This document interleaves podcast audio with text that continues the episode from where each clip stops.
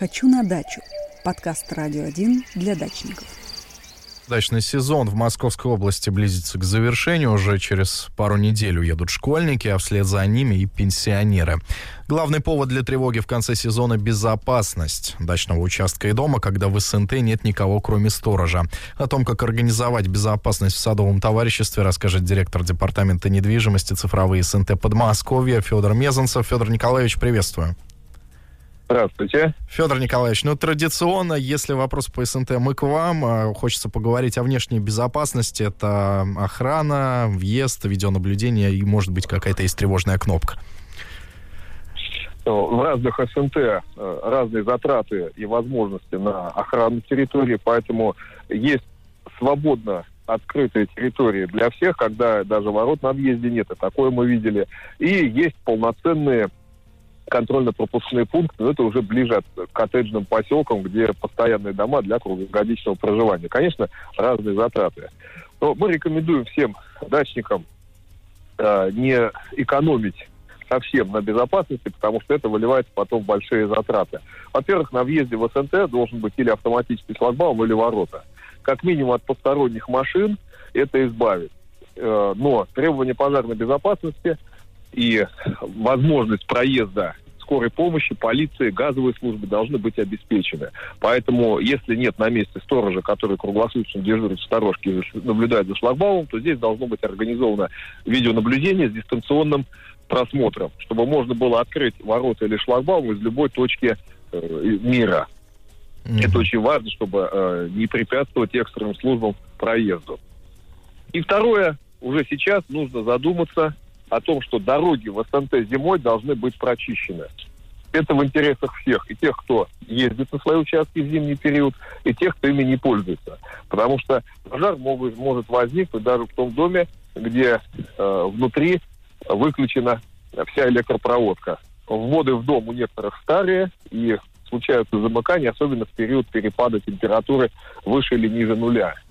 Поэтому экономить на этом нельзя. Или заберутся бомжи в дом такое тоже происходит.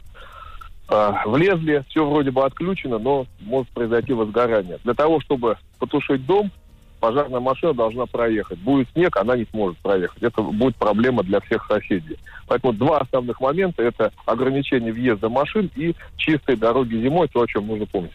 Угу. Федор Николаевич, ну и все-таки, да, вот если есть видеонаблюдение, есть охранник, есть шлагбаум, этого достаточно, чтобы вот дом оставался в безопасности? Или вот, я не знаю, может быть, в современных реалиях уже надо как-то расширять безопасность своего участка, потому что все равно продолжают лазить. И вот, кстати, второй вопрос хочется узнать по поводу статистики, как часто в Московской области, да, вот э, залезают в СНТ при, при том, что есть и охранник, есть и шлагбаум. Безопасности много не бывает Понятно, что не нужно здесь э, переусердствовать и ставить три слоя, колю... три ряда колючей проволоки по периметру участка. Это излишество никому не понравится. Но, тем не менее, есть э, хорошие способы обезопасить дом. От самых дешевых, когда э, дачник может просто пойти в любой магазин и купить наклейку. Объект охраняется полицией. Когда рядом будет два одинаковых дома, но на одном висит такая наклейка, то злоумышленник явно предпочтет дом без э, указателя. Проверять, скорее всего, ему не захочется. Чуть подороже вариант муляжи видеокамер. Сейчас мы говорим о том, о тех способах, которые абсолютно не затратны. Ну, а если уже дом остается на долгий период без присмотра, и там есть дорогое оборудование, техника, люди переживают за свое имущество, то здесь, конечно, на помощь и договор страхования загородного дома с имуществом, и уже полноценная система видеонаблюдения, датчики движения, датчики э, температуры. Mm-hmm. И может быть выведена э, кнопка, э, выведен датчик на пульт вневенностной охраны. Если что-то происходит, какой-то перепад напряжения или нарушается целостность периметра, то вневенностная охрана оперативно приезжает, и это очень помогает в борьбе со злоумышленниками. Потому что статистика показывает, что в продовольственном товариществе никто не живет зимой, то вероятность того, что в массиве произойдет кража, э, близка к 90%.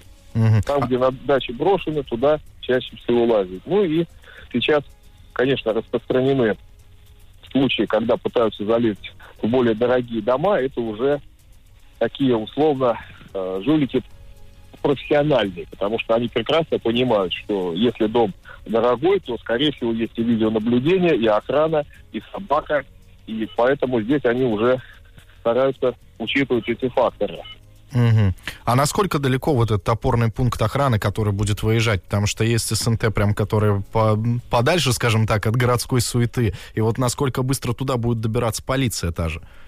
Потому что, понятное дело, охранник первый с фонариком вопрос. туда не пойдет. Ну, пойдет, может Нет, быть. Вот как раз первый вопрос опять к тому же. Чистка дорог. Вот на улице никого нет, но если э, дорога не прочищена, а владелец дома хочет заключить договор с местной охраной, то а, вневедомственная охрана не будет нести ответственность за то, что они не смогли быстро проехать по заснеженной улице. Поэтому основное время тратится как раз на преодоление снежных, э, снежных препятствий. Ну, а в целом э, у вневедомственной охраны в каждом договоре прописан минима- э, максимальный срок, в течение которого они обязаны приехать на объект, если срабатывает сигнал о несанкционированном доступе. Как правило, это от 15 до 20 минут. Обычно укладываются, но надо сказать, что вынести из дома что-то ценное за 15-20 минут, наверное, mm это, этого времени недостаточно. mm Это Поэтому только если спланировано. Оборудовано кнопками, да, оборудовано кнопками, немецкая охрана работает очень успешно, и в результате такой работы количество краж на дачах как минимум не увеличивается в последнее время. Федор Николаевич, хорошо, с э, охраной мы разобрались, э, с безопасностью участка тоже. Хочется от вас рекомендации дачникам перед окончанием сезона. Есть э, два варианта. Когда дачу полностью закрывают до весны, или когда э, люди уезжают и появляются периодически 2-3 раза в месяц, приезжают на выходные. Рекомендуем обязательно э, иметь целостный периметр, чтобы забор был закрыт как положено.